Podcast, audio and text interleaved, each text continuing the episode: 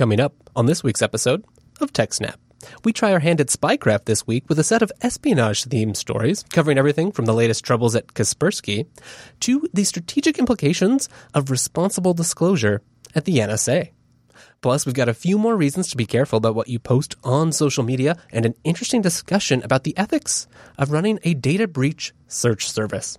Plus, of course, we've got your fantastic feedback, a rockin' roundup, a whole bunch of tape coverage, and so much more on this week's episode of TechSnap.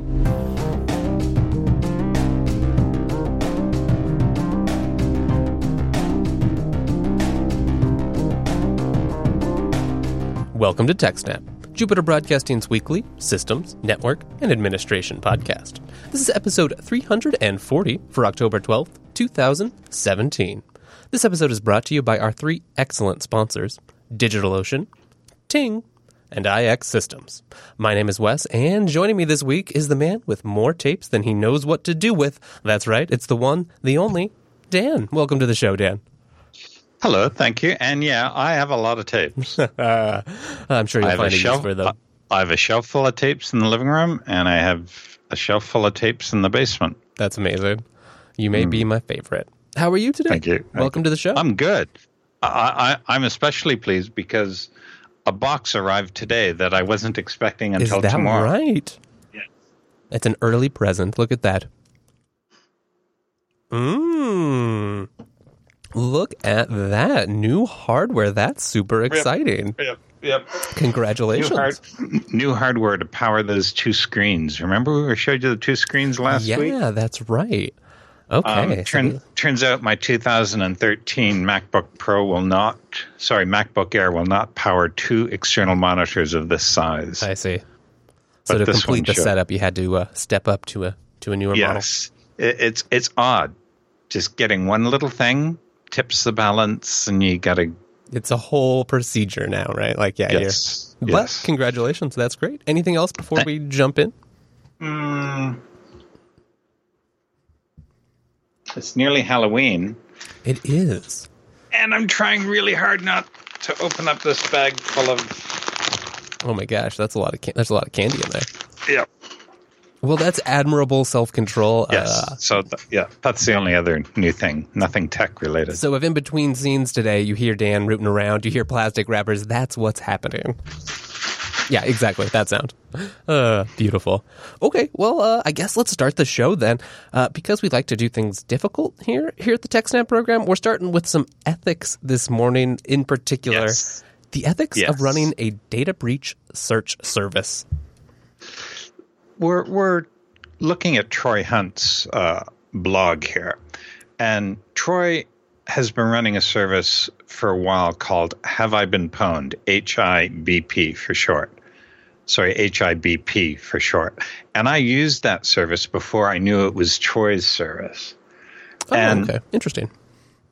what he's talking about here is sometimes people say hey listen just just show us the data just just let us have a look at it it's been out in the open why don't you just show us what's there you know do they have this password of mine or do they have that password of mine and putting aside the issue that usually the passwords that, that get leaked are not the real passwords but hashes of the passwords he can't really tell you what password you have. He he might be able to show you the hash, but then you'd have to look that up.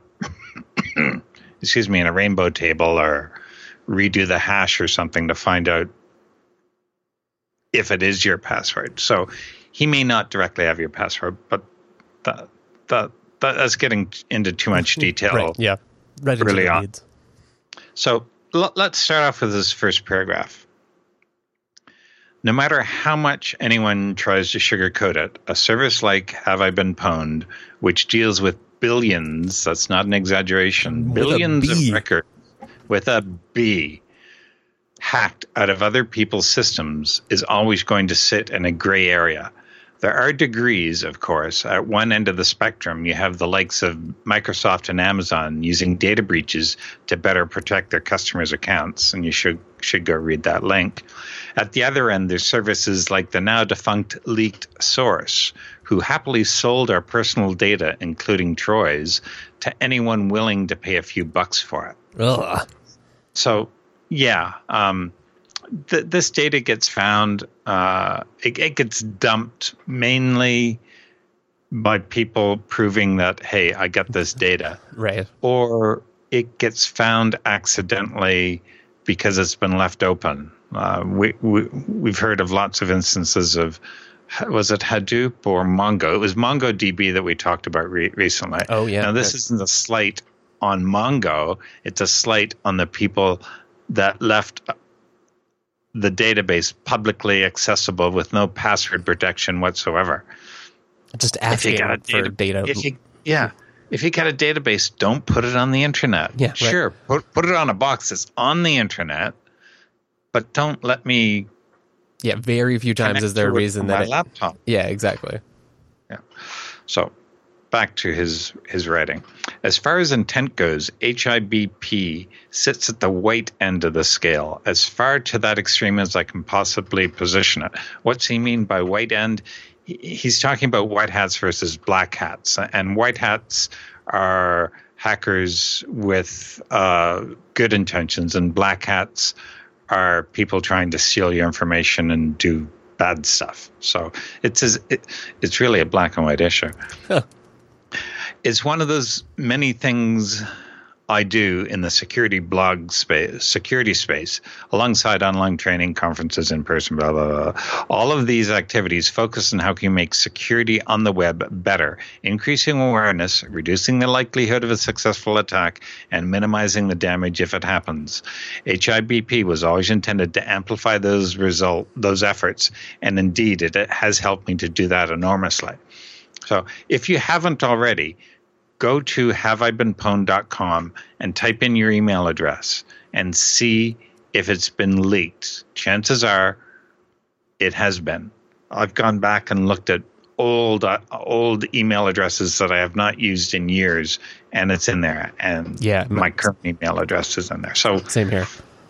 it, it's not an attempt to gather your email addresses. It's not an attempt to fearmonger. It's just to demonstrate that data breaches are a common occurrence now, and chances are yours has been included. Your Right. your your data has been included in it. It's kind of one thing, you know, to like think about it in the abstract. Like, sure, if you watch this program uh, or you're just savvy, then you realize, yeah, okay, well, probably in the myriad, I have how many accounts attached to my mm-hmm. email, and all of these data breaches, surely it's in there. But like when you could go to this site, put it in, and they, you know, it just pops up like, yes, definitely.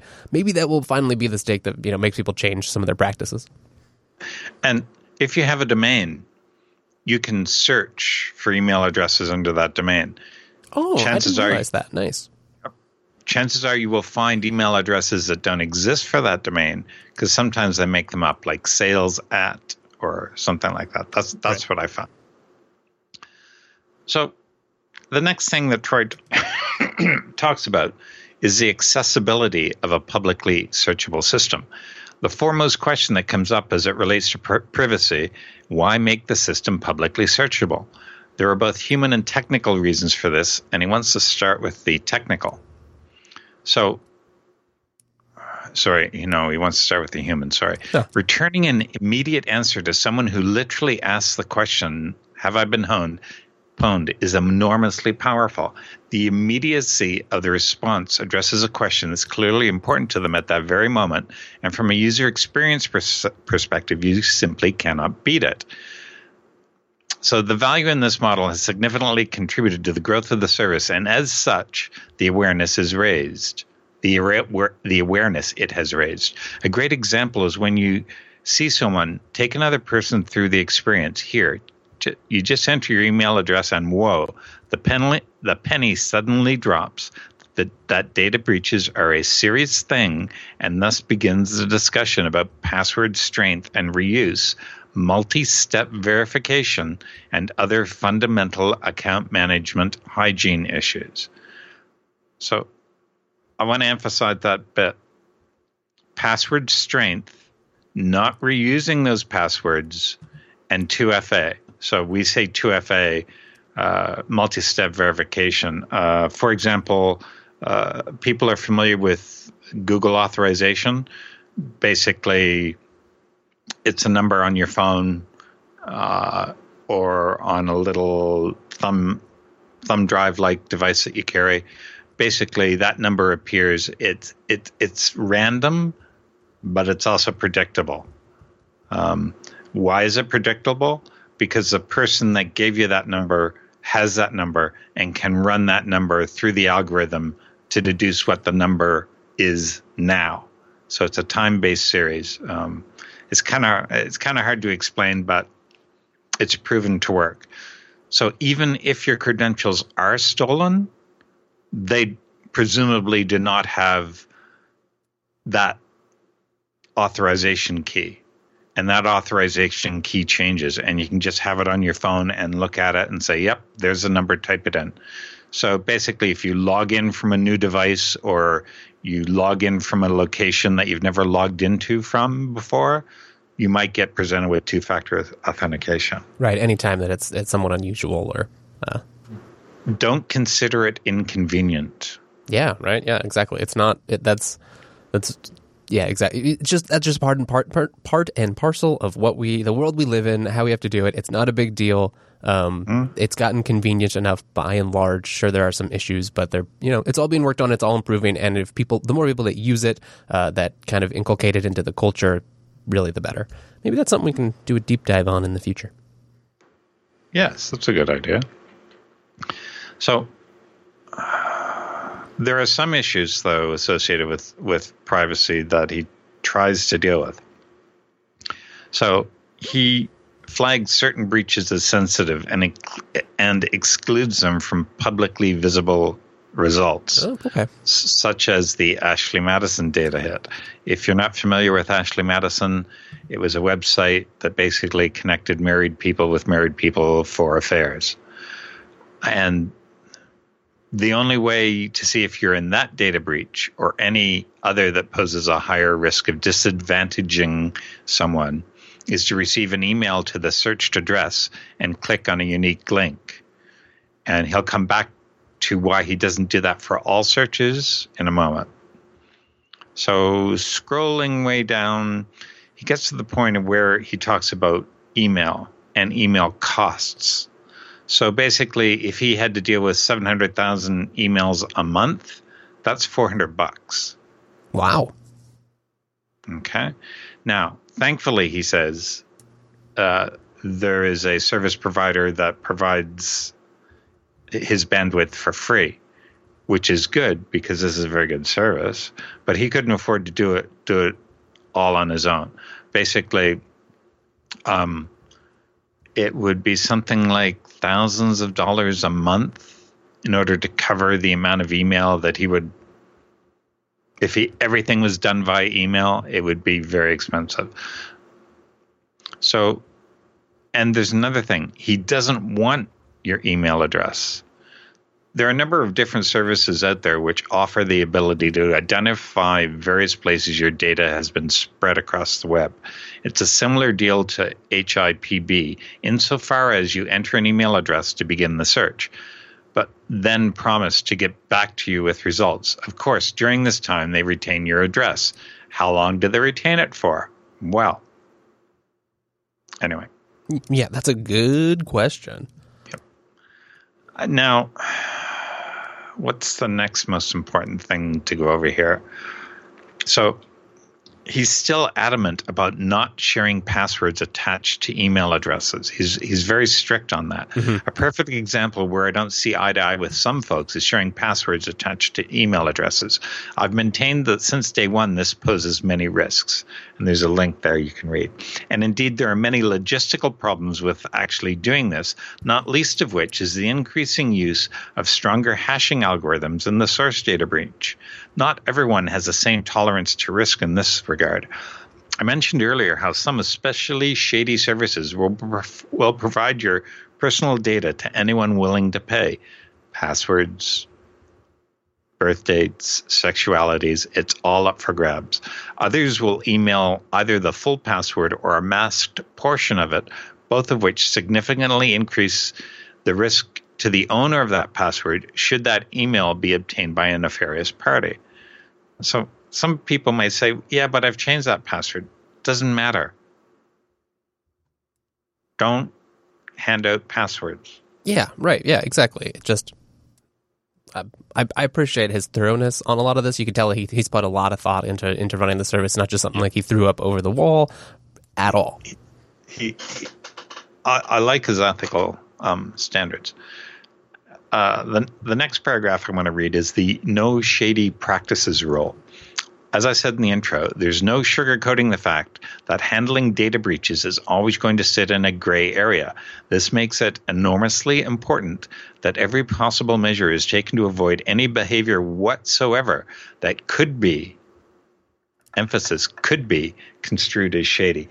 Now, I want to emphasize that it's not what you're doing, it's what appears. Right. Yeah, this doing. is about appearances. And it's, and it's always optics. You may be behaving perfectly well, but if it looks shady, people are going to raise doubt. Right. That's like one reason it's important important to have transparency in your operations. Be clear mm-hmm. about what you're doing, what your policies, what your ethical guidelines are. Mm-hmm. It probably shouldn't surprise anyone, but this is not a broadly held belief amongst those dealing with this class of data. And I'm not going to go into the details there of the next paragraph. I just want to go, go straight to a summary because we've been on this for a while already, and I think you're getting the idea of, yeah. of, of what a true white hat hacker thinks about. Being completely honest, it would have to be less than one in 1,000 pieces of feedback I get that are critical or even the least bit concerned about the HIBP model as it stands today.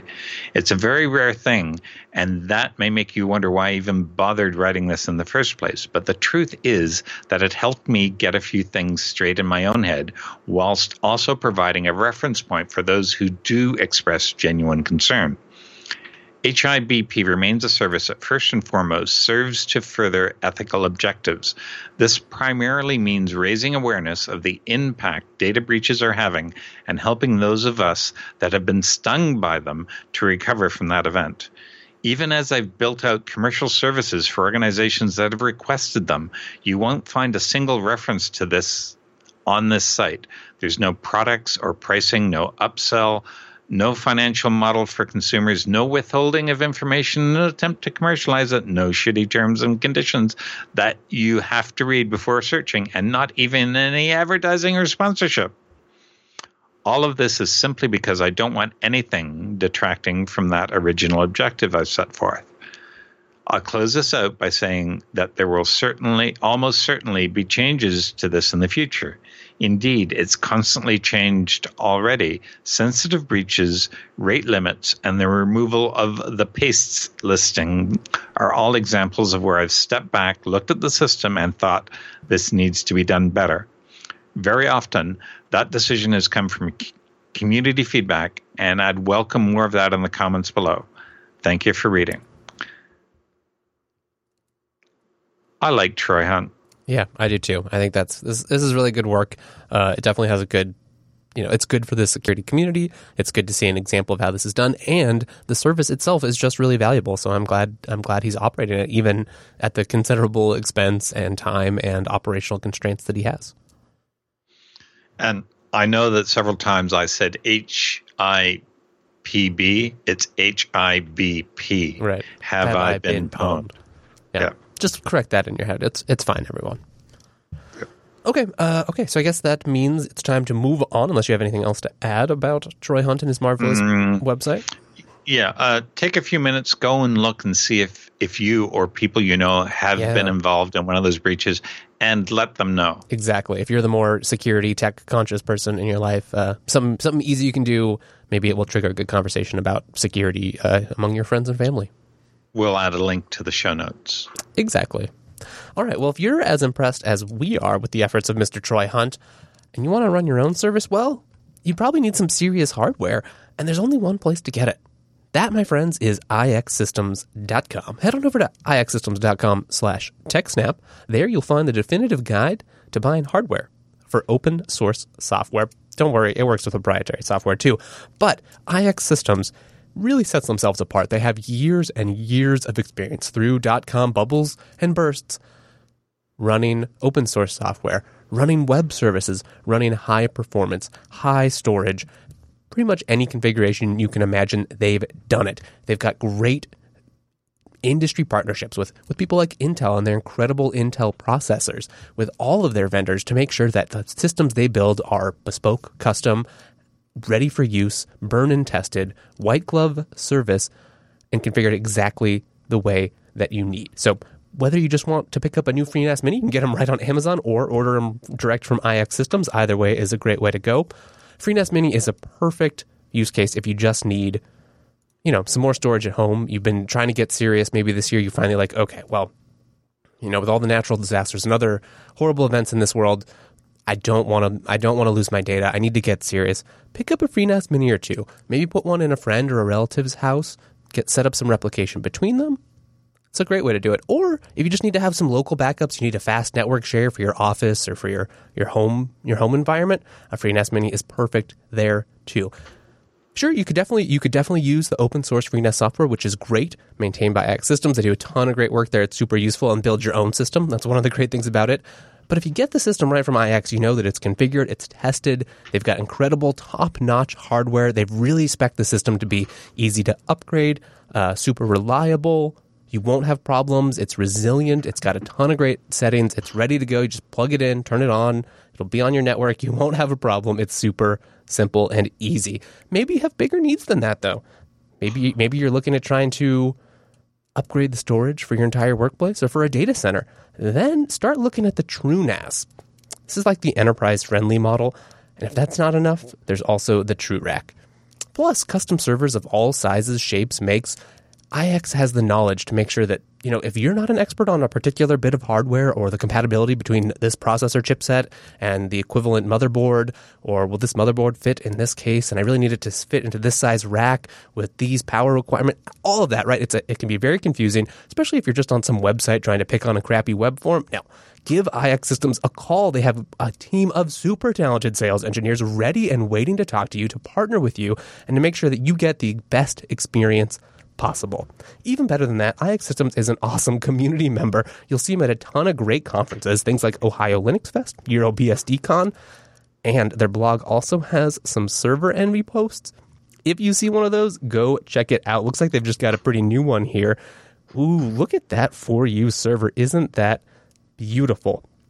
I won't spoil it for you. Go check out their blog. Definitely worth the wait. And before you do that, go to ixsystems.com slash TechSnap to let them know you appreciate them sponsoring the TechSnap program. I know I do. Thank you very much to IX Systems. Okay, now that that's out of the way, what do you have next for us today? The next thing reminds me of uh, of spies and knowing what you know, knowing when you knew you know and not letting the other guys know that you know that they know. Some espionage, some game theory. Yeah, slightly, slightly. Yeah, game theory is an interesting idea. Um, this one talks about is the NSA doing more harm than good in not disclosing as exploits?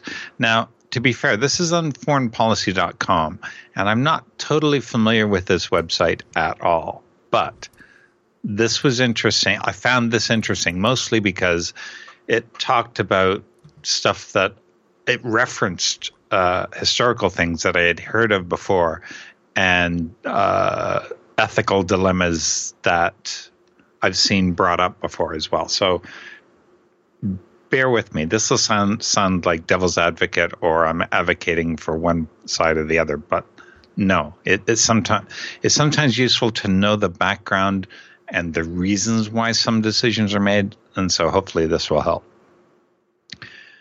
The current debate surrounding the Vulnerabilities Equities Process, VEP, the process by which the U.S. government decides whether or not to disclose newly discovered software vulnerabilities or keep them secret for possible use, is, it, is admittedly rather tedious. One side accuses NSA of exploit hoarding and insists the agency should disclose more discovered excuse me, more discovered vulnerabilities in the interest of public safety. The other side counters that the government should retain a responsible amount of so called zero days and that it discloses them when reasonable. Both sides, however, often talk about the obvious point that there will always be vulns the NSA needs to retain for national security reasons. Even those who encourage the NSA to prioritize defense over retention of vulnerabilities for offensive use should acknowledge that disclosure of a vuln makes us more secure only if it is either already in the hands of or independently discovered by an adversary. So the I think the key there is to keep in mind the offensive use. Yeah, so they're not keeping it. Go ahead. No, no, no. Go on. So they're not keeping it secret just to keep you exploited. They're keeping it secret to use it as an offensive weapon. It, they're using it uh, as part of spycraft or even even just introducing malware into bad actors. Yeah, right. For example, for example, that that's their point of view as to why they're they're keeping exploits secret. Not not to harm people, but anyway.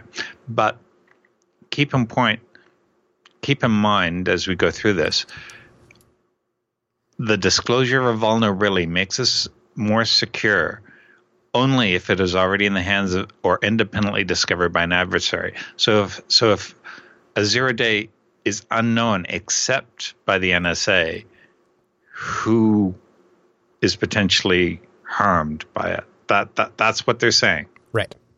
All right. So more difficult and far more interesting dilemmas arise when the NSA discovers an adversary's capability either because the advers- adversary stole the NSA's own tools or because the NSA has compromised the adversary's infrastructure. Okay. What what they just said is if the NSA knows about a vuln and then finds out that someone else can exploit that vuln, what do they do? That that's what they're getting at. So, in these circumstances, there are clear defensive advantages to disclosing the vuln so that may be patched as there is no longer just a speculation as to whether someone else knows or might discover it. At the same time, however, the equities are more complex because disclosing the vuln would risk compromising separate NSA capabilities. What? It'll become known. It'll become more obvious here in a 2nd mm-hmm. This is known as the Coventry problem. Coventry referring to Coventry, England.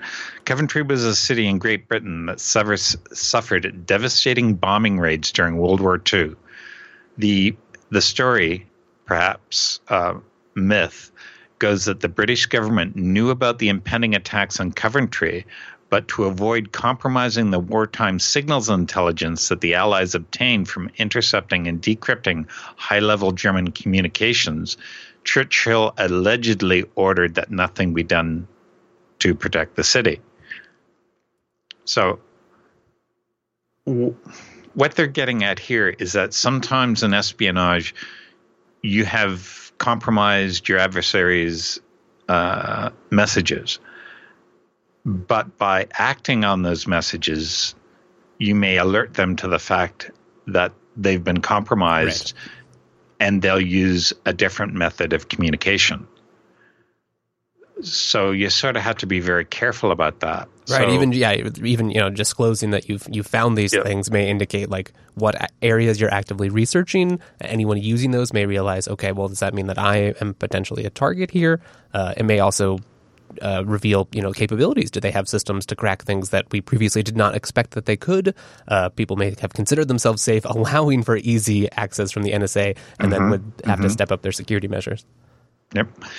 If if you read World World War II history, especially uh, around Britain and Germany, there are many examples of where there is information known but could not be acted upon without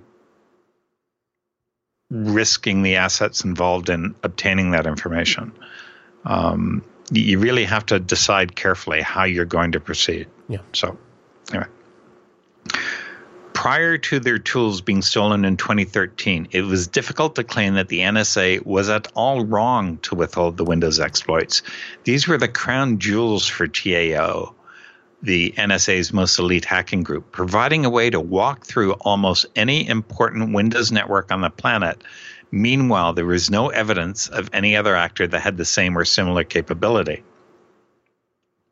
Let us assume, okay, now we're going to start talking about the shadow brokers theft, which is when uh, shadow brokers was a group that said, hey, listen, we've got all the, the stuff here. Look what the NSA have. Let's assume that the NSA was aware of the shadow broker's theft. It might not have been, but if so, that's a separate and far larger problem if they didn't know. If, upon learning of the theft, the NSA disclosed the vulns to Microsoft, then it would risk alerting to shadow brokers that the NSA knew that the hackers had the tools. Yeah. So suppose there's someone inside shadow brokers leaking to the NSA, hey, we've got this stuff.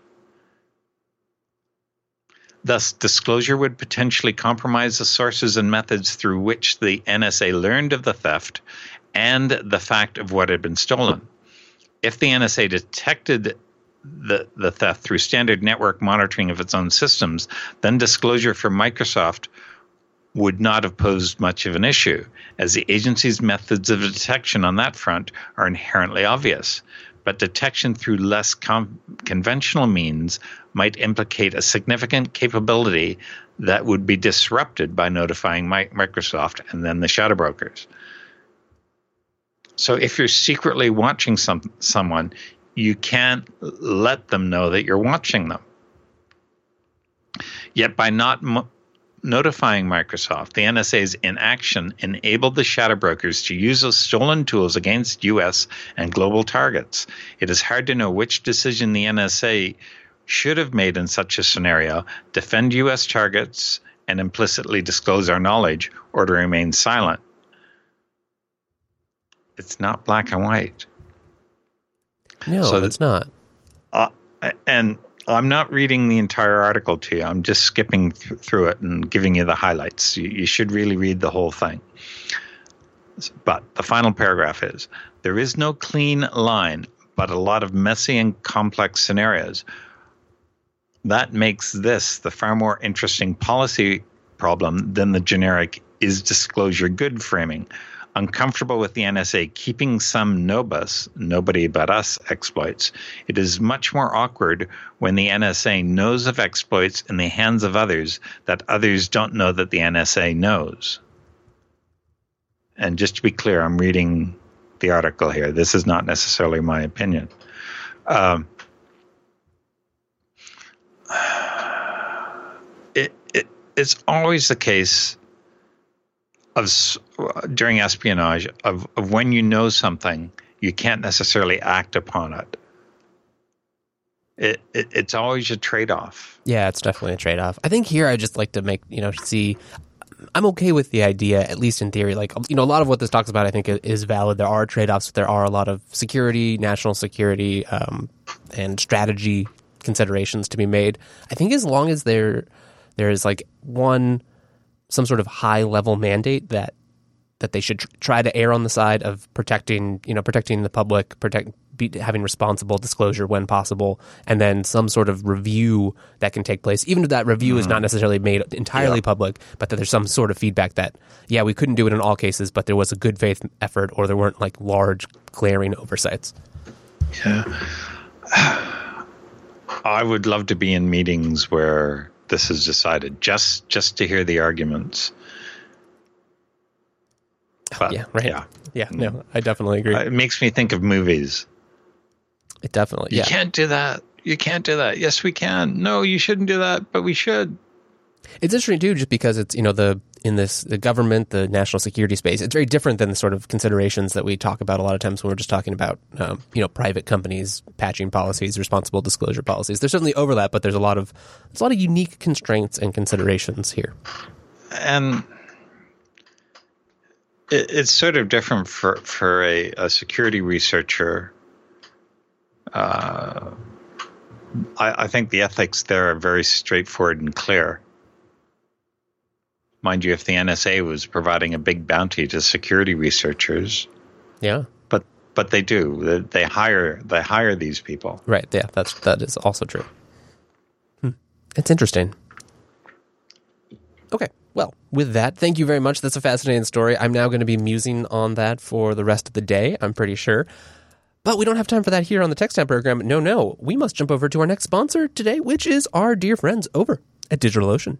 Head on over to digitalocean.com. There you can use our exciting promo code SNAPOcean. One word, SNAPOcean. That'll get you a $10 credit. What can you do with that credit?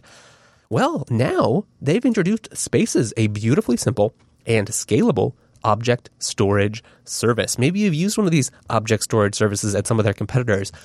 My friends, this is totally different. Yeah, sure, it has an S3 compatible API. You can use it through DigitalOcean's great, clean, super easy to use API, but they also have their patented super simple dashboard interface for spaces. So it's it's it's really easy. Go sign up, get your $10 credit uh, with that promo code SnapOcean. Go create a space and then Sure. Okay. So you can set up automated things. You want to sync things to it. You want to use their APIs from a ton of the different uh, SDKs that exist for a ton of programming languages. You can do that. Or if you just have a browser and you want to upload some files to it, they have a great HTML5 compatible interface. Super clean. It's very easy to use. Just drag and drop files right into your browser. They get uploaded live in the space. You have you know scalable storage. You can serve them to a ton of people, however much you need. DigitalOcean has great bandwidth prices, so you won't you, you won't have a whole bunch of money flowing right out of your wallet if you do so. And and they make it super simple to share. It make it really easy to generate uh, time boxed links. So if you want to just have a link that's only good for an hour that you can share with people and know that that link will then disappear, done. Already taken care of. You don't have to install a separate service. DigitalOcean does that. Now, if you don't need a space or you just also want some servers to go along with that, oh yeah, that's DigitalOcean's bread and butter. VPSs you can spin up in under 55 seconds. A ton of great operating systems to choose from Ubuntu, FreeBSD, Container Linux, Debian, CentOS, Fedora, pretty much everything you need. They've got data centers all over the world. They've got 40 gigabit E right to the hypervisor, great transit, great peering, all SSD disks, and a ton of other features, things like monitoring, load balancing, high CPU droplets, attachable block storage, private networking for droplets in the same data center. It doesn't get better than this. And on top of all of that, you've got DigitalOcean's commitment to just keeping keeping things simple, easy to use. You have all the configuration and flexibility that you need and none of the bloat, none of the confusing, none of the horrible, giant, super huge, unparsable JSON blobs of competing services, and a pricing page that makes it all simple. Jump over the pricing page. You don't have to go dig through weird docs or use external third party calculators to try to figure out what you might be paying because they lay it out right there for you. They got monthly or hourly pricing. I like that one they suggested for you $20 a month or 3 cents an hour. You get 2 gigs of memory, 2 CPUs, 40 gigs of SSD disks, and a whopping 3 terabytes a transfer. That's pretty much good enough for almost anything I'm going to do on a day to day personal basis. If you need to scale that up, you can upgrade the droplets. Super simple. Don't waste any time. Go start playing check out the latest Ubuntu 17.10. Go play with that on DigitalOcean. Go check out the latest FreeBSD release. If you're bored, if you want to start a project and you don't want to mess up your home computer, there's just endless reasons to go use DigitalOcean. So head on over to DigitalOcean.com. Check out their awesome community pages. They've got a ton of great documentations.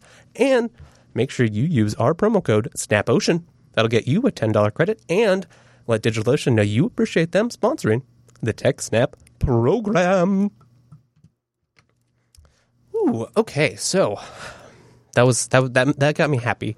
This next story, mm-hmm. less happy. So we all know there's like problems with sharing too much information on Facebook. This one, this one's pretty bad. Sometimes people, you, you ever seen photographs of credit cards? Yes, I have. Yep. Uh, sometimes people post um, boarding passes, and boarding passes have some inf- interesting information because, uh, as you'll see, it's not that difficult to get into your details. So, in this case, uh, the author is talking about a guy that he knows and that he had posted a photograph on Instagram just before their departure. So, he and his wife were the the f- photographer and his wife were were going to Hong Kong to celebrate her birthday in May 2016. That's a great but idea. Didn't say, I want to go. That, Hong Kong's a great place. Sorry, go on. But they didn't say for how long they'd be there, and he wanted to know. So he took the uh, booking code, which was uh, clear, clearly evident within the f- photograph, and he went to British Airways because British Airways was there. So you go to the British Airways site and you say log in, do your booking, and all you do is you type in the booking reference and the last name of the passenger, which should be hard enough to guess, but not when it's right there in an Instagram photo. So you look in there and you see that all this information is already entered, like all the data for your book- booking is complete. So they wanted to verify that it was the person in question trying to change the details. And so he he could have entered the passport number because he didn't have that or the date of birth. But the guy's date of birth was on his Facebook profile, so he entered that. So there's a lot of other places the guy says that your birthday is fairly public information. It's in tax ID or VAT, and a number of tra- tradesmen and freelancers in there ha- have that available. So he entered that in and once he entered in that, he could see the guy's passport uh, exp- expiration date. He could see who had issued the passport. It, the passport was already in the photo, um, and the date of birth. It was it was all right there. So there's the passport number. He could even change it in the document if, on the website if you wanted to. And he said, "Cool, I can make the birthday celebration a bit longer because if it was wrong, you wouldn't be able to." So anyway, right. but he didn't change anything. Uh, he reported all this to that guy and he apologized because he blocked him from accessing the booking page when he tried to guess his wife's birthday. He later Googled the date of his wife's birthday and he got it. And anyway, uh, and so the guy who posted the photograph took it in, in good stead, and uh, then his next photograph, um, a little while later, didn't include that information, but it did include the fact that one person was seating in row 52K and the other one was sitting in 01D. And I'm just wondering which one of the two of them was oh, yeah. in first class and which one was not. That's a good question. But, well, but, but, if, it, was her birthday, I hope it, I hope yeah, it was her. It, maybe it was. So, but a side note. So, back to other things that he was talking about. So, he went and started searching for boarding passes on Facebook, and he found one uh, of an Aztec code who wished to remain anonymous. But he was able to go through there and select forgotten password, enter the name, and the two security questions. And he was able to follow that because that was all also in his uh, his Facebook profile, and favorite cold weather activity in the alpine country was not golf. It was probably skiing, and he guessed that. And so the system recognized it was him. In fact, he could set up a new password for an account for the account. Now, this happened in June 2016, and since then, United has added an additional step in which they require the customer to click a link which is emailed to them in order to change their password. But so the guy basically finishes with just don't push, punish, uh, sorry, just don't publish any pictures with codes. So if there's a, um, a QR code or um, a board, booking number, don't put it out there where someone can see it. Why do pub- people publish photographs of their boarding passes anyway. I mean, I, I would never do that. It's like sort of uh, like romantic, you know, it symbolizes you're like, ah, yes, we've left. Look at this. We're excited or we're yep. already going. And you just don't, you know, if you don't put in a second thought, I could definitely huh. see doing that. Um, do, but especially if you're not do, handy with like a blur or smudge tool or, or other similar things. Have you ever flown when you had those tickets that had those red backings on them? Have you ever flown oh, with one yeah. of those? Yes, I have. You know the ones I mean? Mm-hmm. Yeah. I remember them. Uh, I also remember another odd thing. Um, the booking codes used to refer to the equivalent of an inode number. Oh yeah, that's right. Like a block, a disk block number. That's what the booking code was. It was like a, it was a relevant like pointer to a data structure yeah, or a place. It was like a, yeah. It wasn't just a random number. It was actually it actually helped you identify it on disk. That's so like that. that's so funny. Not just an ID in a table somewhere. Huh. So this is all about security. Users often publish publish I'm having trouble. Users often publish data that they don't know what they mean because at first sight it's not possible to see the data or what the data is for. So don't even publish a photograph of the inside of your passport. Yeah. That's got stuff on it that even it's machine readable. There's code at the bottom. If you wouldn't uh, if you wouldn't be comfortable handing it to a stranger, don't post a picture of it yeah, on the internet. Yeah. Yeah. Um, just be careful. Uh, someone says you can just hide the data with a black rectangle or any other favorite shape, but just blurring them is not enough yeah, because it's been shown that you can undo that feature. Uh, oh yeah, when creating answers for security security questions, you do not have to tell the truth. Nobody's going to be checking your answers. The reason the security questions are there is to make it easy for you to remember. But because you're using a password manager, you can make the answers anything you want and make them different for every website. Yeah. Like a lot of websites ask for your mother's maiden name, lie on every single one and make it a different name. Make it some random character, set of characters. Like type in there whatever you want and make it different on every single website. Do not answer the questions truthfully for security questions. Put any answer in there you want. Yeah, you just need to be able to remember it, or you know, have it have it stored mm-hmm. securely somewhere else in a yep. in a password manager yep. or similar. Because uh, mm-hmm. otherwise, there's so much more information probably mm-hmm. about you that's publicly available than you ever would realize. Because unless you spend a lot of time trying to hack yourself or research yourself, you're not gonna you're not just gonna run across it. But for people who know what they're doing, there's a lot of stuff that that's easy to find. And, and here's another idea. Um, make up a random user ID. Uh, you, your password manager has a randomizer for passwords. Copy and paste that as your user ID. Randomize both your user ID and your password. Oh, there you go. Yeah, I've, I've actually I, I, have done that before. You will, as with passwords, sometimes run into annoying websites that have um, artificial mm-hmm. constraints on what those can be.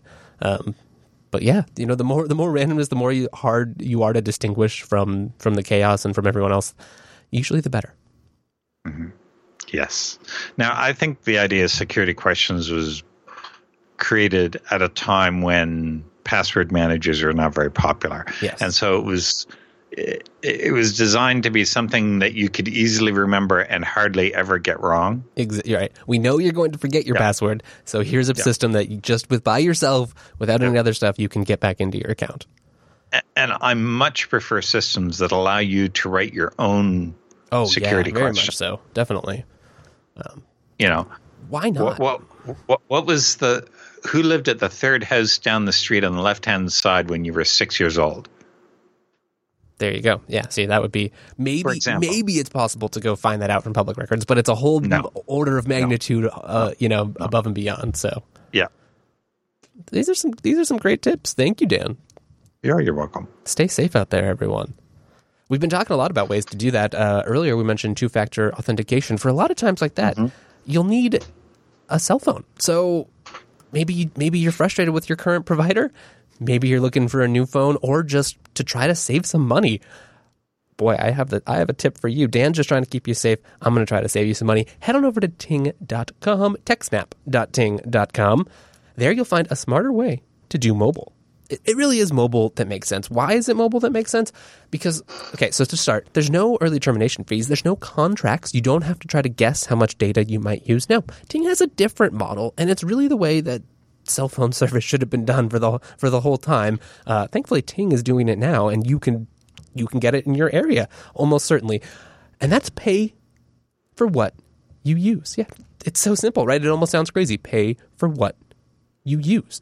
Go to techsnap.ting.com, go over to the rates page, and you'll see exactly what I'm talking about and just how simple Ting keeps things. So, to start out, one line is just $6 a month. Then you pay for how many messages, how many minutes, and how much data. If you're like me, well, I don't really use minutes. Uh, mostly have Wi-Fi calling or, or uh, you know using using data or Wi-Fi for that. I also don't really use text messages. I use things like like Signal uh, or other alternative messaging systems that again use data. So uh, sure, I do use some data, but I've got Wi-Fi at work. I've got Wi-Fi at home, and you know there's Wi-Fi on, on buses and public spaces. It's really all over the place. So I think you'll find if you're at all Wi-Fi savvy, Ting is a great bet. So let's say you just use a gig of data. Okay, pretty reasonable. Your monthly bill before some taxes and fees that Ting really can't do anything about and might vary in your area. Your bill would be $22 a month. It's like a it's like a nice meal out, and you get cell phone service. You got pay for what you use. If you need more data, there's no overage charges. You just pay for what you've used. Tethering is included. Also, a bunch of other things like three way calling, all the standard features, voicemail, etc. But for me, not having to feel like like a weird criminal or doing doing something wrong or having to call up and pay an extra fee and get an extra second special magic bucket of tethering data when really we all know it's just data. It goes over the same LTE modem, it goes over the same networks. It's just data. At Ting, it makes it super simple. So if you're like a remote worker or other other person that you know you really need to know that if you're on the road, emergency happens, you can tether your laptop, get online, log into that system, troubleshoot. Ting is great for that. They have both C- CDMA and GSM as well. So if one you're in an area, one doesn't work, pop out your other SIM card, switch it in, there you go. Um, they also support a whole range of phones because they have both GSM and CDMA. Pretty much whatever phone you might find, it's probably going to work on the Ting network. They have an IMEI checker, so that makes it super simple. And they've got super helpful real humans. If you give them a call, you'll talk to one. They will, I'm almost sure, solve any problems you might run into. They certainly have for me. They've got an incredible web dashboard, all the latest phones that you might want, and the best mobile model around. Pay for what you use. Head on over to techsnap.ting.com. You'll get a $25 service credit. It'll probably pay for more than your first month's bill, or you can put that towards a shiny new phone on the Ting network. These phones are unlocked. They're not, Ting's not trying to get in the way. They're not trying to become the next big media player. They're not trying to put super cookies on all your traffic. That's just not their game. They want to sell you simple, secure, straightforward cell phone service, and that's what they're great at. Thank you to Ting for sponsoring the TechSnap program. Alrighty. Thank you to Ting. Thank you, everyone, for watching us here today on the TechSnap program. So, what do you have next for us today? This one's kind of interesting. The, the next the next one is back onto the spy. Yeah, we've got a uh, theme uh, today. Theme. Yeah. Um, this one revolves around someone a spy spying on spies being caught by the spies they were spying on. And in this case, uh, it led to someone discovering that a trusted entity may be involved in some nasty stuff or a previously trusted entity. Um, listeners will recall that a while back we talked about the U.S. government uh, ordering all federal executive branch agencies to stop using Kaspersky, Kaspersky products, giving agencies 90 days to remove the software. That was back on September 13th, just under a month ago. Um, at that time, they cited the quote information security risks unquote presented by Kaspersky, and said the company's antivirus and other software provide broad access to files and can be exploited by malicious actors to compromise federal computer systems. Well, what made them act upon that? What made them think about that? Well, it all stems back to an Israeli 2014 intrusion into Kaspersky's corporate systems. Now, why would you go into Kaspersky? Well, that'll become clear. Kaspersky Lab did not discover the Israeli intrusion into its systems until mid 2015. So I'm guessing that was six to 18 months after it occurred. So, right. Poss- pro- most likely about a year. When a Kaspersky engineer testing a new detection tool noticed unusual activity in the company's network, the company investigated and detailed its findings in a June 2015 report. There's a link in this article. The report did not name Israeli Israel as the intruder, but noted that the breach bore striking similarities to a previous attack known as Duqu, which or Duqu, Duqu, which researchers had attributed to the same nation states responsible for the infamous Stuxnet cyber weapon. And really, if you've never heard of Stuxnet, go and read up on that. It is astounding what was accomplished and how it was accomplished you got to have a certain amount of admiration for the cleverty involved in that. That is for sure. So, you can also find uh, coverage of that on the previous incarnation of this here TechSnap program. Yes, so I go think find that that's as where well. I first heard about it. I believe same same for me. Stuxnet was a joint American Israeli operation that successfully infiltrated Iran's nuclear facility and used malicious code to destroy a fifth of Iran's uranium centrifuges in 2010. It, was clever. It, it was clever. But anyway, now, I've just been reading from about the middle of this article, and I'm going to jump back up to the top because it's, th- this is much. That background helps you follow what I'm about to say. It was a case of spies watching spies watching spies. Israeli intelligence officers looked in, on in real time as Russian government hackers searched computers around the world for the code names of American intelligence programs.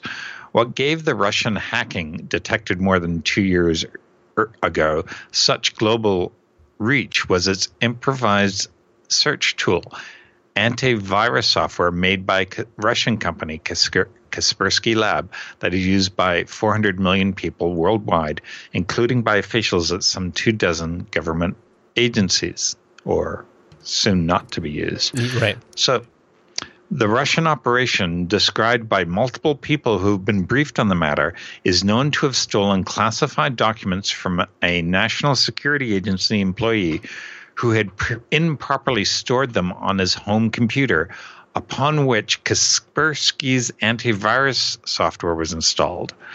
What additional American secrets the Russian hackers may have gleaned from multiple agencies by turning the Kaspersky software into a sort of Google search for sensitive information is not publicly known. Yikes.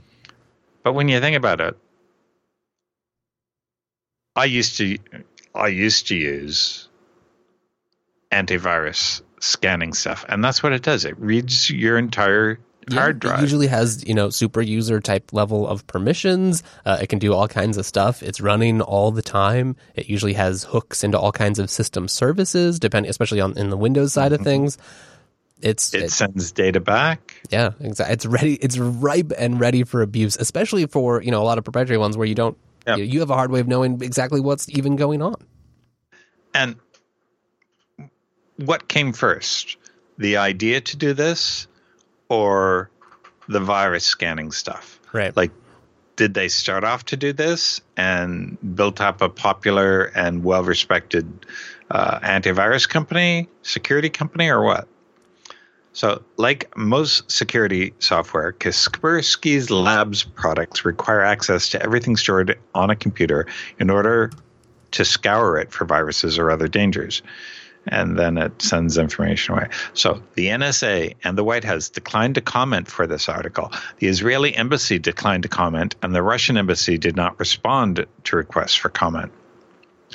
The Wall Street Journal reported last week that Russian hackers had stolen classified NSA materials from a contractor using the Kaspersky software on his home computer. But the role of Israeli intelligence in uncovering that breach and the Russian hackers' use of Kaspersky software in the broader search for American secrets have not previously been disclosed. We're reading a New York Times article here, and I urge everyone to go to the show notes and read this entire article. It is very interesting. You're only getting the highlights here. That's right. So, a former NSA operator and co founder of Area 1 Security says antivirus is the ultimate backdoor.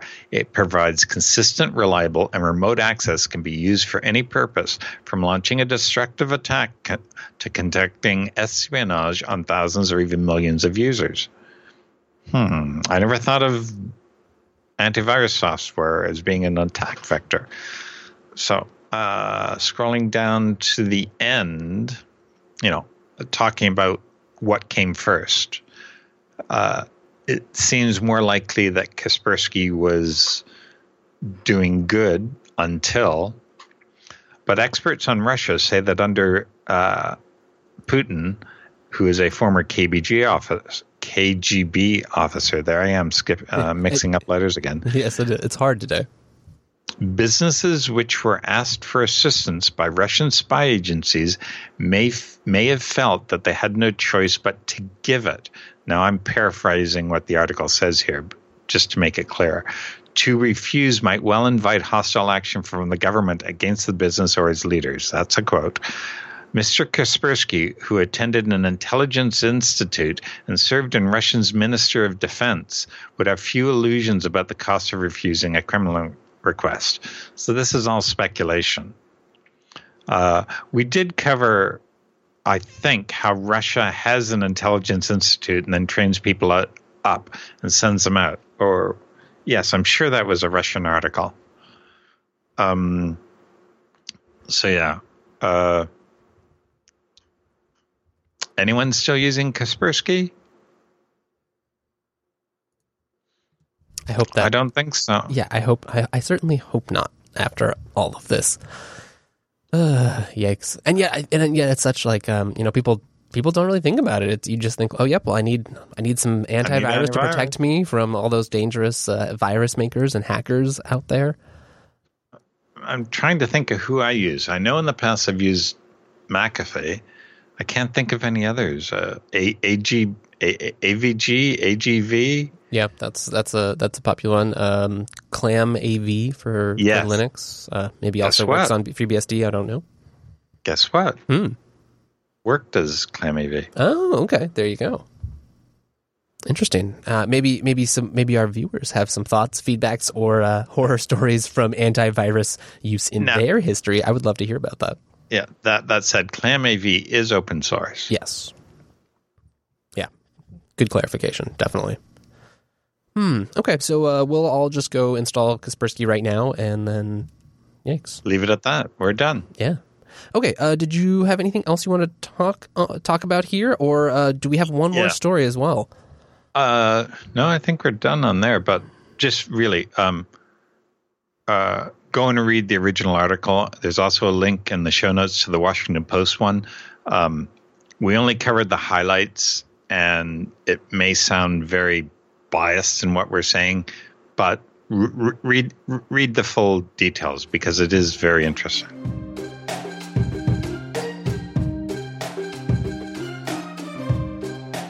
And that brings us to the feedback segment, the time in the show where we get to hear from you, our wonderful audience. First up, we've got a letter about CERN using tapes. Yes. Sounds like Yes. CERN is still using tapes uh, and refresh data there about every 10 years. Here's a video in Polish, but uh, some of the interviews are in English about data storage in CERN.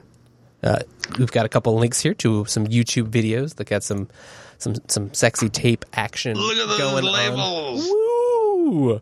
Uh, so Um, totally worth checking out.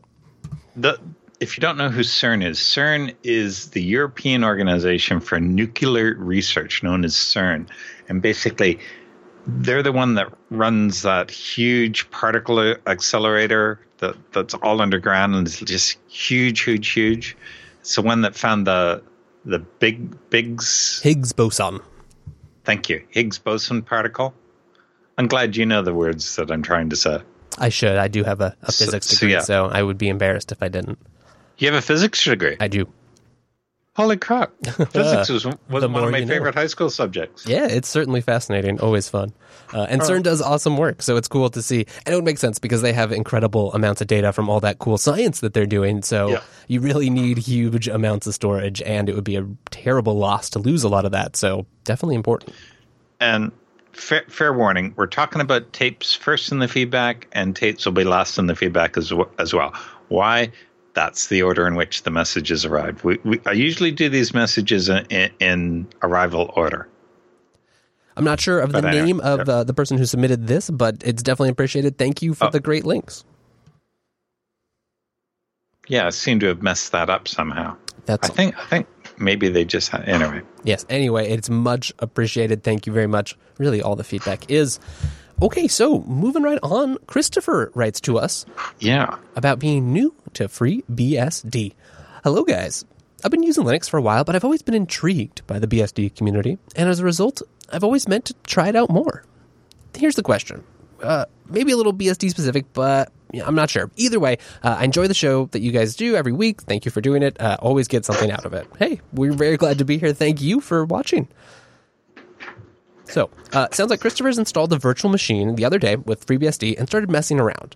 What I was wondering about at the moment was what is the best way to run some simple startup scripts? Like if I wrote my own little backup routine, for instance. Normally, I would use systemd on the Linux side of things to start services, check their logs, etc. I've been I've been reading about rc.d in the FreeBSD documentation, but I find myself with more questions than I can find answers because I'm starting from absolute scratch. For example, as long as I include all the requirements in an rc.d script, can I do almost whatever I want to do? I mean, I'm sure I could I should obviously keep it simple as possible. I'm kind of looking for some good examples and best practices. Thank you very much for your help, Christopher. Well, being uh, being the BSD guy of the two of us, I'm going to turn this right over to you. Okay. Uh, first question. Like, if I wrote my own little backup routine, for instance, well, if you want to run stuff periodically, read man periodic, um, because that's very useful for things that, that you can just install and enable or disable with an entry in, in rc.conf. Um, keep in mind that cron jobs usually run concurrently. You can also use cron jobs. The difference between cron jobs and periodic is that periodic has a list of jobs to run and it'll run them sequentially. So when the when it finish, finishes with the first one, it'll start the second one. Now, that may be what you intend. It may not be, but keep that in mind.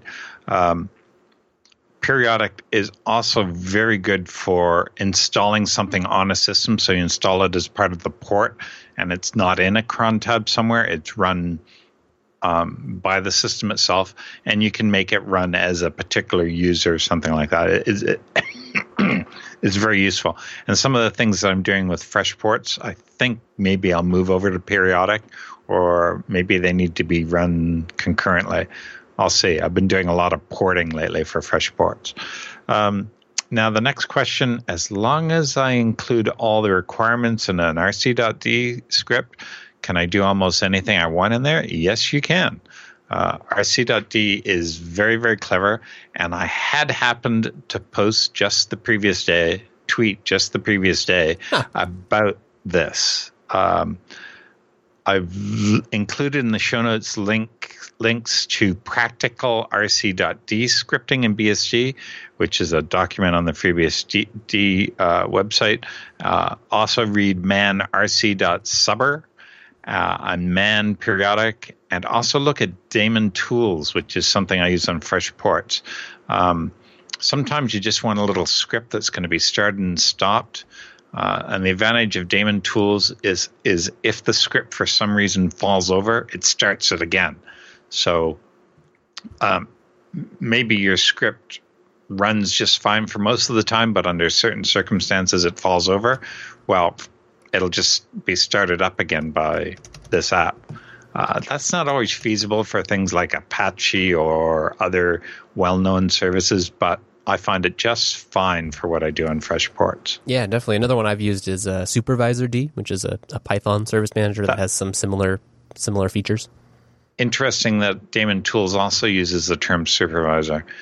It, it has like SVC, like oh, yeah, SV, right. it, it calls it SV Scan is the app that you start, and SVC is the controller, and SV Stat that's right tells you information about about it it it is a pretty cool thing. It's written by the same guy that did DJB DNS or something.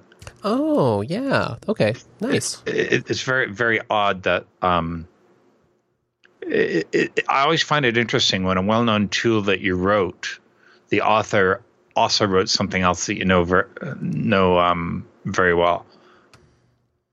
Yeah, like, right. Uh, it's always appreciated. You're like, oh, okay, these people are prolific. They do a lot of good work, and if you like the quality of one project, it might be a good sign that some of their other work is, you know, up to that level. Mm-hmm. Okay, so and, oh nope, go on. Yep, nope, nope. That's it. I was just going to blather about Daemon Tools a bit more, but I've already done that. Check that box. Okay, so I guess we'll move along right in the feedback here. Uh, next up, a letter from Wilmer. Also, I guess I should say before that, uh, just Christopher, good luck. Uh, I hope you have a great time with FreeBSD. It's obviously a wonderful operating system, and uh, if you do, you know, if you find that helpful, let let Dan and I know more feedback to the show. Hit us up on Twitter. and if you want to read uh, more about uh, D, there's a great M.W. Lucas book on System D. You should read that. Oh, you devil. Such a troll. All right, now we're really moving on to a letter from our friend Wilmer uh, with a problem about Steam reporting zero free disk space on ZFS. Hello, Wes and Dan. Hello, Wilmer. I finally decided to try ZFS on my Arch Linux machine since I was finally able to save up for a 4 terabyte disk. I looked at the FreeBSD handbook, which informed me that I'm able to use ZFS on a single disk and then convert it to ZFS mirrors when I get a new disk. I originally set the new zpool to be mounted on slash mount slash storage A and shown that directory to my normal user so that I can access it. I'm able to move and save files to the directory without a problem, but when I went to set my Steam download directory to the disk, it's reported as having zero free space and zero space used, which is completely wrong since this is a brand new 4 terabyte disk with only a few music files on it. I originally thought that this was possibly due to a permissions error, so I, I changed the directories group, etc. Um, none of that, none of that seemed to help. I then changed my mount point to under my home directory. That also didn't help. I looked online for similar issues, and I can't really find anything related to ZFS reporting zero space to Steam. Thank you in advance, and keep up the great work. Wilmer. Hey, Wilmer, thank you very much for uh, writing to us. It's awesome that you've got uh, ZFS. I've I've used ZFS on Arch Linux many times myself, and usually have a great experience. Super useful, obviously for for backing up file integrity. Just a wonderful file system all around. But there are occasionally things like this where you know it's not it's not the I, I don't believe necessarily that it's the fault of the ZFS module or or driver um, but because it's sort of second class, even though ZFS on Linux is great, they do a lot of awesome work and it works very well, stable, production ready now on Linux. It's still not always considered as a first class file system, so not not all projects seem to work with it, especially if they are trying to do some sort of check. So it does look like Steam here is is having a problem. I was able to. I have not been able to replicate this issue. Um, I may give it a try. I was going to rebuild a machine anyway uh, that that runs Steam. I don't have Steam installed on any of my Linux machines just at the moment due to some you know operating system changes in the works. But uh, I'll see if I can replicate it. But it does look like I was able to find a article over on their GitHub issues. Other people have had this problem too. There might be a couple workarounds. Let's see. Looks like it's while you're issue. looking. Oh yeah. Nope, while you're looking for that, there was an email that came in from Alan Jude just yesterday. Uh, he says this might actually be be just bad math on Steam's part, although ZFS does play some tricks to make older tools like DF work. So he gives an example of, of this media downloads thing, which is has size 1.9 terabytes, used 809 gig, and available 1.1 terabytes. So it sets the size of the pool, the size of the file system to be used plus free. So as you write to other file systems in the same ZFS pool, the size of this file system will shrink. Right. Okay. So th- this is the only way to handle the fact that all of the storage is shared in one pool. So one thing to try is to try to create a new data set with ZFS Create, say storage A Steam, and set a quota on it, say one terabyte, and then try that. And maybe having the free space amount not be around four terabyte, the wraparound point for yeah, that a is a dangerous point variable for, for file systems. Will, yeah, will cause it not to think there is no free space. So it, it, it's probably Steam thinking that there's no space, but there actually is space. Yes. Is I think what Alan is getting at, and he's suggesting that setting a quota may help. And I think actually Alan is right on the money with this one, or at least really close. Uh, so I was able to find uh, mm-hmm. over at Valve Software Steam for Linux issue number four 982. It's still open. Um, people are having very similar problems, and it does look like down here at the bottom, uh, some confirmations that setting a quota does seem to work. I've seen Yay. a couple other tricks. People have maybe been successful doing some symlinking with some of the um, some of the Steam configuration files as well, uh, but it looks like there's a, a, working workaround. Steam is maybe aware of it. Uh, so go check that out. I'll have it in the show notes. Let us know if that works. Hopefully so. And as always, thank you to the wonderful Mr. Alan Jude for some uh, some pro tip explaining right there. Hmm. That sounds good. And I'm glad you were able to talk about Arch Linux because I can't. I That's all right. It is my uh, well most most daily driver operating system, so I'm pretty familiar. Um, Okay, well that's great. Uh, good luck, Wilmer. I hope you get that. Uh, ZFS is obviously great. You want to play games that all makes a ton of sense. So hopefully this is enough to get you over the hurdle. Might not be perfect, but until Steam can get their math fixed, it might just work. Okay, so moving right along, uh, we've got another another letter today from Lewis. This time about SSH reverse tunnels. Greetings, Dan and Wes. Longtime listener, Patreon contributor to the network. Love all the shows. Awesome. We are super glad to have you, Lewis. Thank you for writing to us. I have a question around SSH tunnels for secure RDP between Windows machines. I have a home on dynamic IP set by the ISP and then an office on a static IP, which I am the network administrator for. Hey, that's handy. I'm trying to set up a pers- persistent SSH tunnel to allow me to RDP to my home from my office. I have an Ubuntu 16 machine at the office with port 22 pointed to at it through the firewall. I have set up a Raspberry Pi at home to establish the SSH tunnel from home. At the office, I have set up SSH config with gateway ports yes. I am connecting from the Raspberry Pi with the following. And here he's, here he's got a, a, long command line using re- dash R for, for reverse port forwarding. Um, the tunnel's up from the console to the office. I can RDP to localhost 3388 and get prompted with the box at the home office. So just at localhost from from the console at his at, at, at his office, he's able to, to, to ah, there we go. Let me say that again. At the machine that he's actually making the SSH connection to on localhost there, he is able to RDP as normal. However, the gateway ports feature does not seem to be working. My expectation is any box on the LAN at the office could RB, RDP to the Ubuntu box IP port 3388 and get routed through the tunnel. This, however, does not appear to be the case. The Ubuntu box is not allowing incoming connections on 3388. Do you have any ideas for me? I read all over Stack Exchange and the like, and it seems there were some early bugs in SSH which might have caused this issue, but those were reported and fixed a long time ago. I can't imagine those issues persist today. Yeah, that's a, that's that's kind of troublesome. Um, I imagine it's just a typo, but in your letter, I see you have SSH config. Um, I assume that should be SSHD config on a lot of systems uh, for for the gateway ports option on the Ubuntu box, um, so that that will allow outside connections. The as usual, the FreeBSD man page has a great uh, explanation of it. Gateway ports specifies whether remote ports or remote hosts are allowed to connect to ports forwarded for the client. By default, SSHD binds remote port forwarding to the loopback address. So if you do a remote port forward, by default, SSH will only listen on localhost. With the gateway port options, you can change this. Um, the default is no. You can use yes to force remote port forwardings to bind to the wildcard address all the time, or you can use client specified, which um, which lets the client specify in the connection request to be either be localhost. I think it defaults to that still if you don't specify it, or you can specify the wildcard address and have it listen there. If you look at the command uh, we've got here, it looks like they are specifying the wildcard address. Uh, so Yeah. make sure that the gateway ports is configured correctly and in the right config file on the right machine. I'm sure you've probably already done that, but just for everyone listening. Um, the other things I would do, it's just kind of weird, but what I would try is just kind of standard debugging tactics first.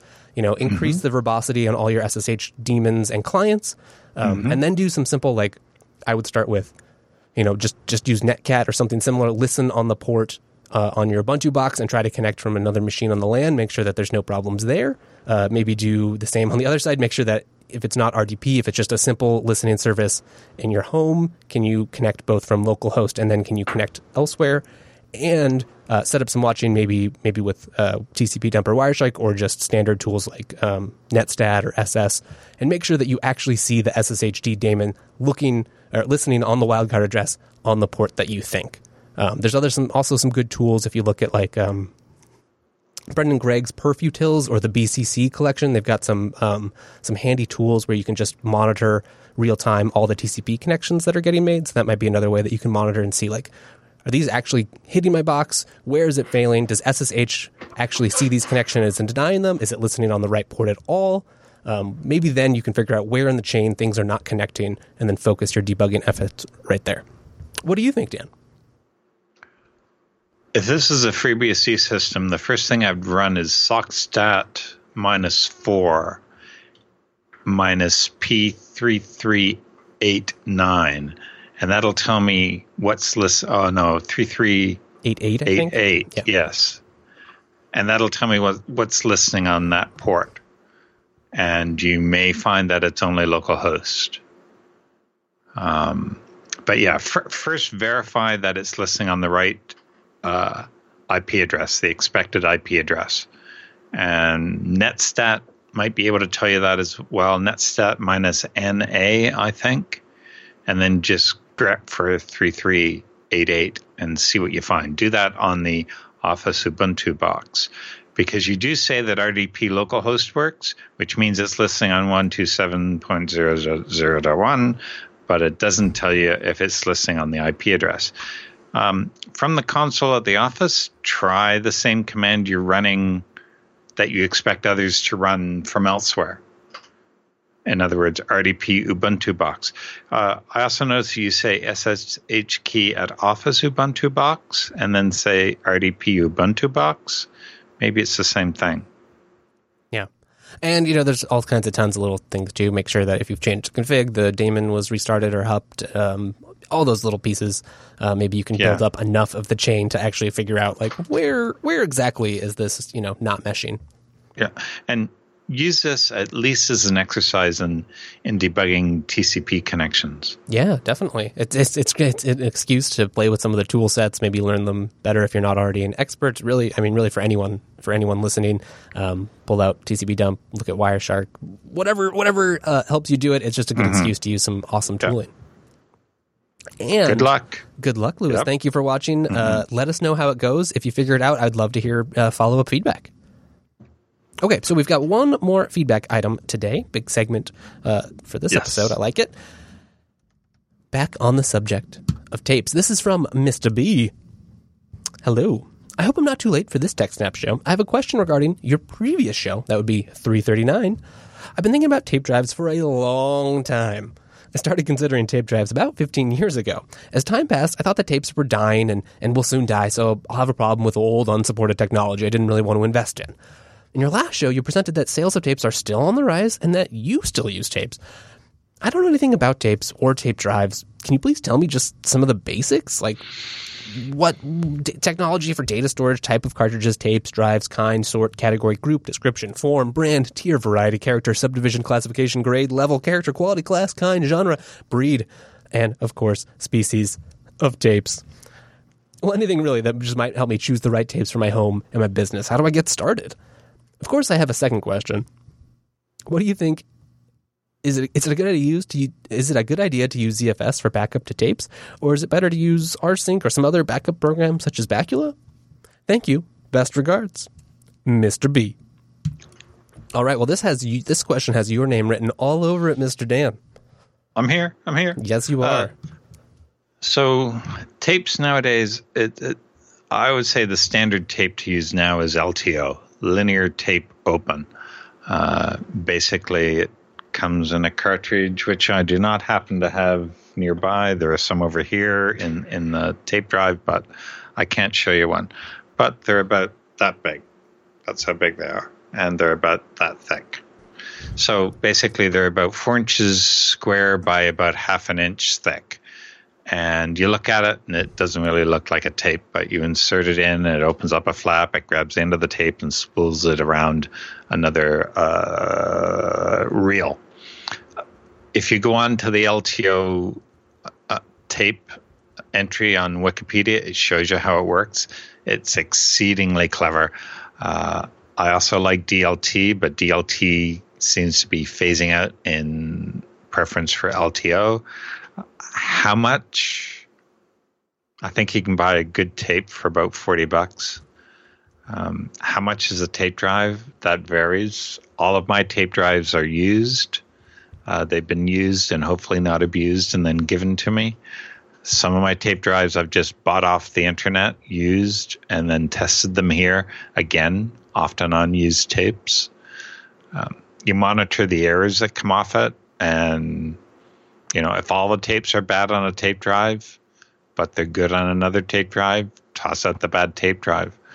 Um, you, you you do have to be careful with tapes in that you don't abuse them.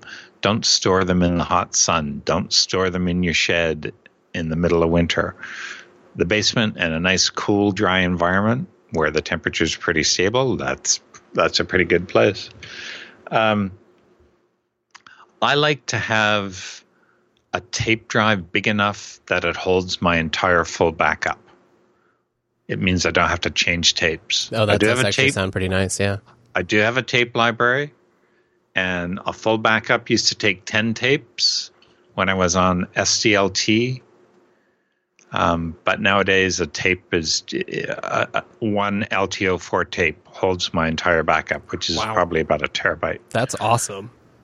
Uh, it is. It, it, it, it makes a trip to the secure undisclosed location much easier because it's only one tape instead of a bag of tape. Yeah, right. You just okay. Here's my tape. Walk it over here. Yeah. So stick to. I, I would recommend sticking to LTO.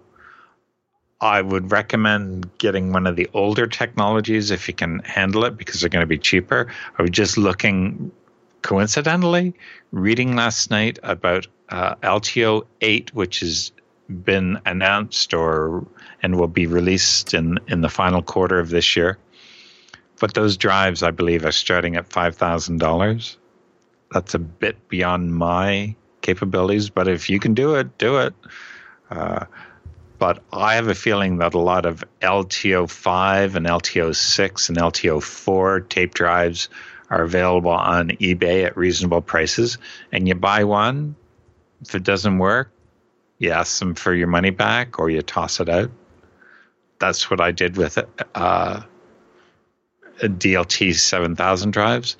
Um, now, as for tape media, I used to be of the view that, you know, any brand was okay.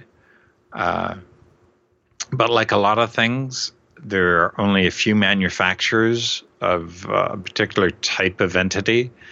And sometimes the tape drive you buy here under this brand is exactly the same tape as the one you buy under this brand.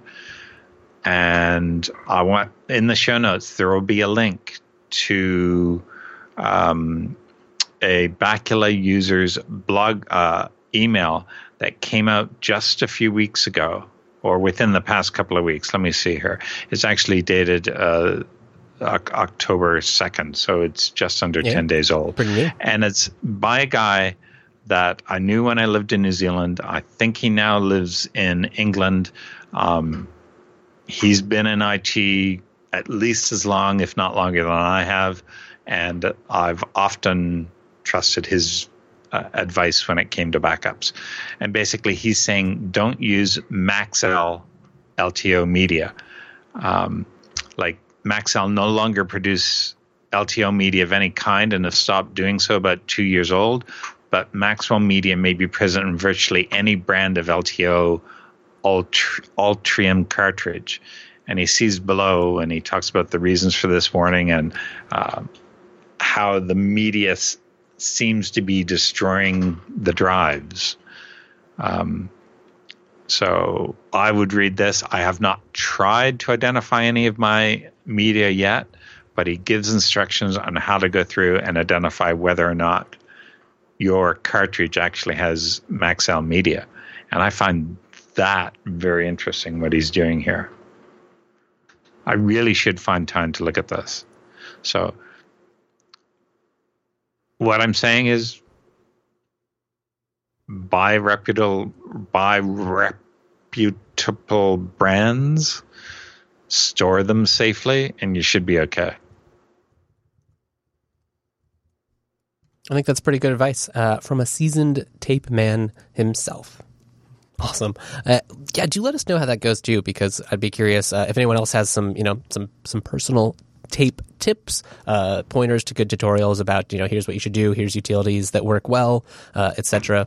Hey, send them our way, and good luck to you, Mister B.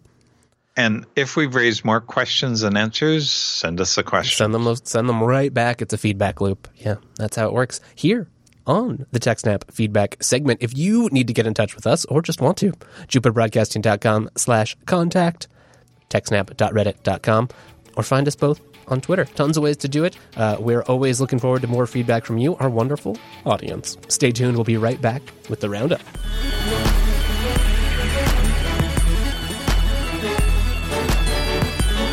All right. Well, that's just about the end of our show. But before we go, we've got the roundup. We didn't have time to cover these in depth, but we wanted to bring them to your attention. Uh, we're interested. Hopefully, you will be too. It's homework for all of us. First up, over at MacRumors.com, Apple releases macOS High Sierra 10.13 supplemental update to fix APFS disk utility bug and a keychain vulnerability. This sounds important, Dan. So, uh, High Sierra 1013. Right now, the MacBook I'm using here is on uh, Sierra, Mac OS Sierra 1012.6. So I'm going to guess that this that the High Sierra 1013 is their beta version. Uh, I think they just released it. Yeah.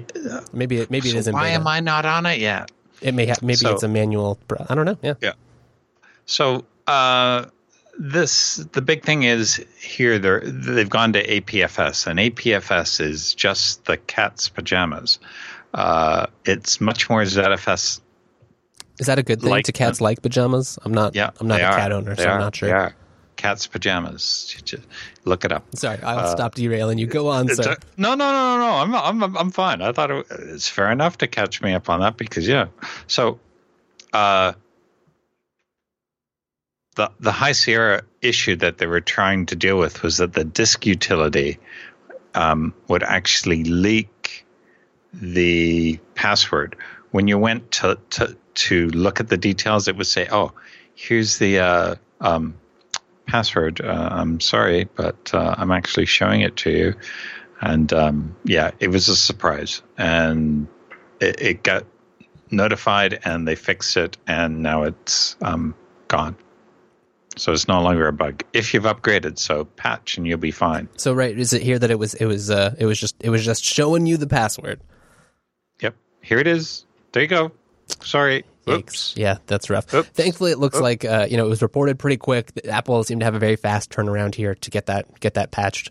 Um, not a great not a great thing, but I, I can imagine you know there's certainly been a lot of considering APFS was announced not even that long ago, uh, let alone used. I'm sure they're moving pretty quick, and I've also seen a lot of discussion that you the disk utility app um, really could use some updates and maybe.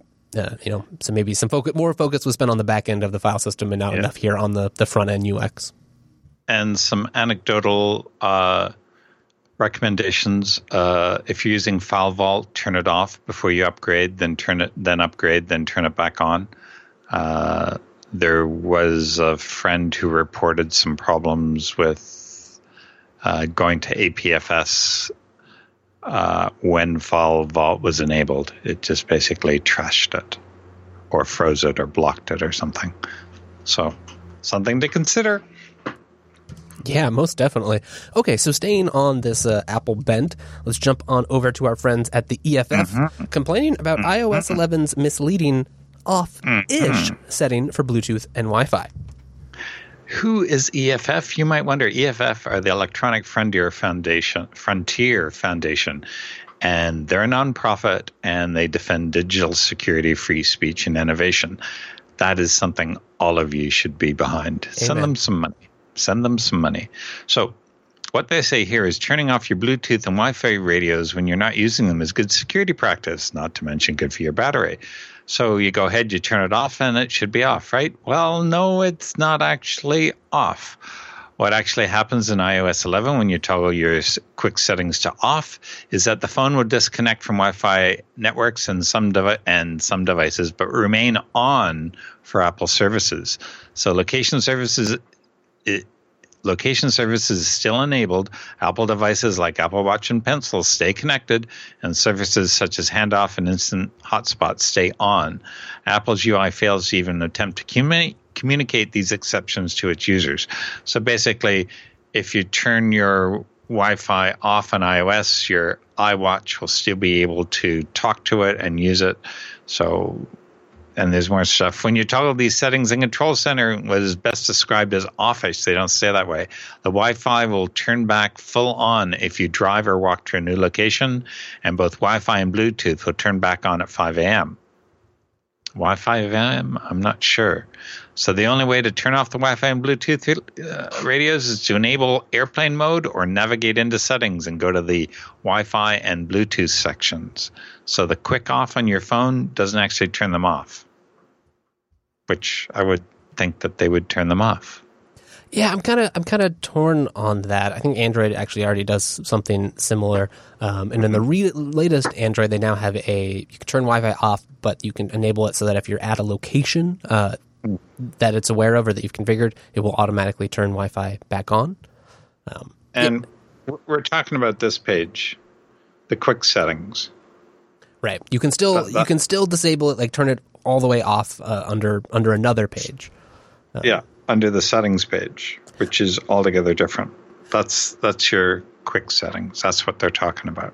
I'm kind of I'm kind of torn on this because I can see the appeal. Um, frequently, mm-hmm. when I'm leaving my apartment building in the morning, I walk through my hallway. My Wi-Fi dies. I'm trying to maybe I'm I'm catching a lift or trying mm-hmm. to send an important yep. email. My Wi-Fi mm-hmm. isn't good enough. My phone hasn't switched. I know in the mm-hmm. past uh, iOS had a, I think it was called Wi-Fi Boost, but where they would, when they detected that your Wi-Fi signal was low, they would enable LTE and start using that as well to try to to try to get your traffic out there either way. So maybe mm-hmm. this is a sign that that wasn't working as well as it should have, or or as was hoped. Um, I can definitely see it being like, yes, I just bounced off. It wasn't really off, um, and it would still come back later. Because I hate when I get to the office and I forget to turn my Wi-Fi on, and then suddenly I'm paying for yeah. what I use again.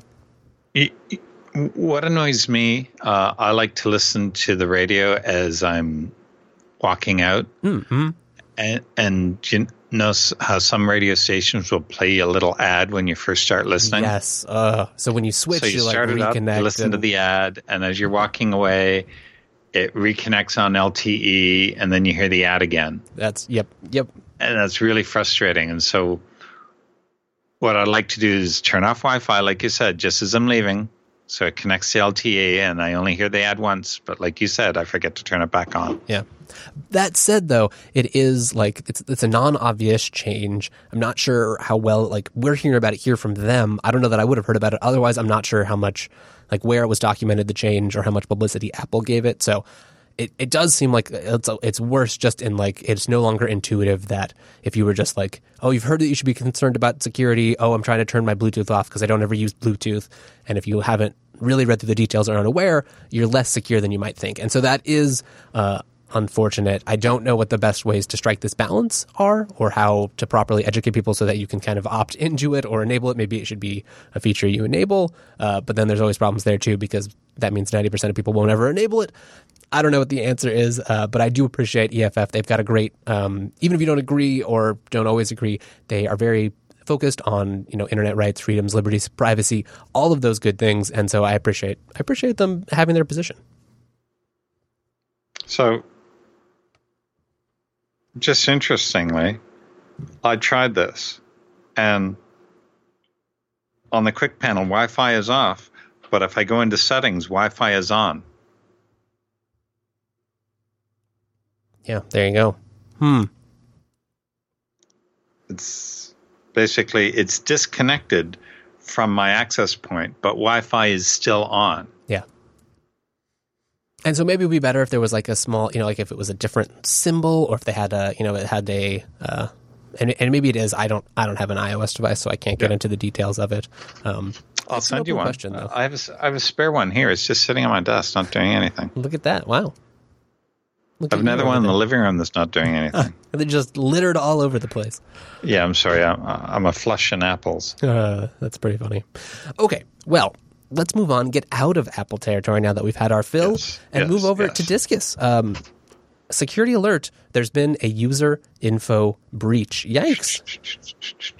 This is not good. Another week, another security breach.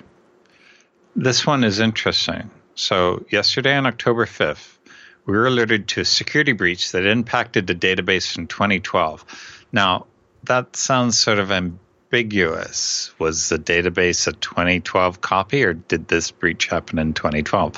While we were still investigating the incident, we believe that it is best to share the information we know. We know that a snapshot of our user database from 2012, including information dating back to 2017, was exposed. So it means it was a snapshot, not really clear when it happened. Um, so basically, the timeline says October 5th. They were told uh, they ex- they they got a copy of the exposed data and began to analyze it. Uh, and they verified its validity. And then October 6th, they started contacting users and resetting the passwords uh, that they found in the breach. And then on October 6th, they published this disclosure. So if you're a Disqus user, you better check this out. Um, not really sure what was in it, but they're going to, uh, they're emailing all the users. Getting all 17.5 million emails out will take us a few days. It says. Yeah, wow, that's a lot that of emails five days ago. Yeah, seventeen point five million. So I would like to hear more information about how this snapshot was exposed. Yeah, yeah, definitely.